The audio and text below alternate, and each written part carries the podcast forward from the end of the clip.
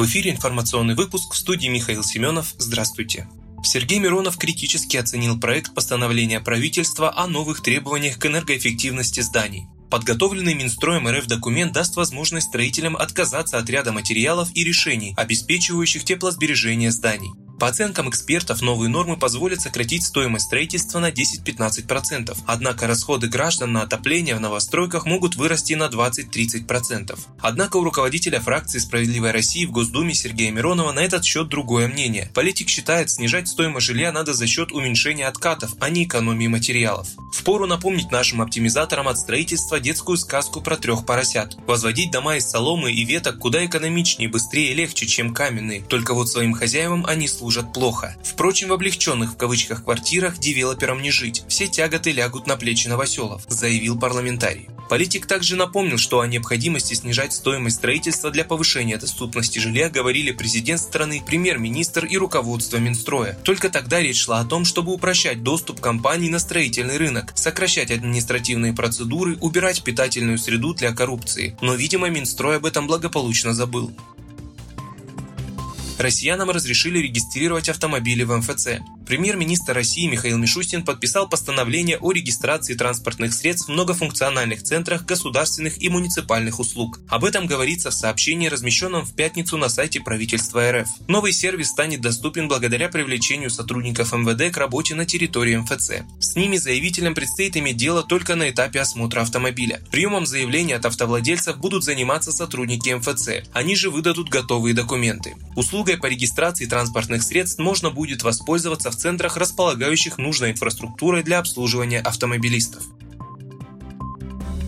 Справедливая Россия предложила правительству создать систему сдерживания цен. Все недавние пособия для семей с детьми оказались съедены ростом цен на социально значимые товары и услуги. Коммунальщики, несмотря на проблемы с доходами у людей, подняли цены на услуги ЖКХ, а школьные товары и принадлежности в торговых сетях вообще подорожали в полтора раза. Подняв цены на социально значимые товары, ритейлеры практически обнулили эффект от пособий и выплат. Лидер партии «Справедливая Россия» Сергей Миронов считает, что правительству необходимо срочно разработать механизм, который позволит эффективно сдерживать рост цен на социально значимые товары и услуги. Иначе все последующие выплаты точно так же будут съедены из-за непомерного аппетита и желания наживы у всевозможных торговых посредников. Напомню, ранее справедливоросы предлагали перечислять на карты МИР средства для покупки продуктов питания в рамках обеспечения малоимущих граждан продуктовыми карточками. Средства предлагалось тратить на приобретение российских товаров. Точно так же можно поступить и с детскими пособиями. Тратить их нужно на покупку товаров отечественного производителя.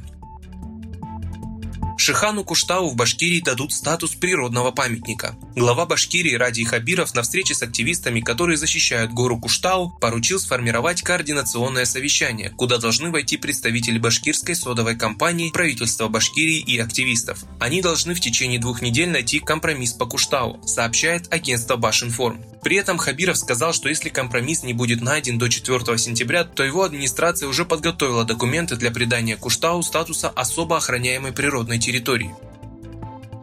Ухудшение паводковой обстановки ожидается в Хабаровском крае. Уже на следующей неделе в Хабаровском крае ожидаются муссонные ливни. Власти края готовятся к негативному сценарию развития событий. По данным регионального правительства, в зону подтопления могут попасть 29 населенных пунктов, включая отдельные улицы Комсомольска на Амуре и Хабаровска. Кроме того, могут быть подтоплены дачные участки, автомобильные дороги в южных и центральных районах края. До Комсомольска на Амуре пик паводка дойдет к 4-7 сентября. В регионе пройдет проверка насосного оборудования, техники техники и состояние временных дамп на случай возможных ЧС. На Бурейской ГЭС минимизирует сбросы, чтобы не допустить ухудшения гидрологической обстановки в бассейне Амура.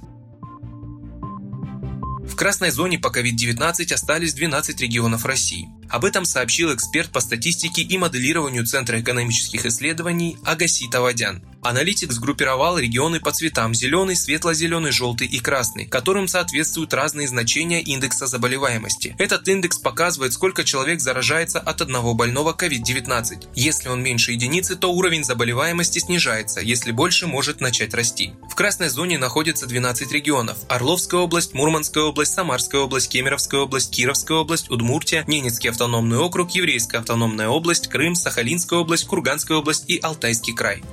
Вы слушали информационный выпуск. Оставайтесь на справедливом радио.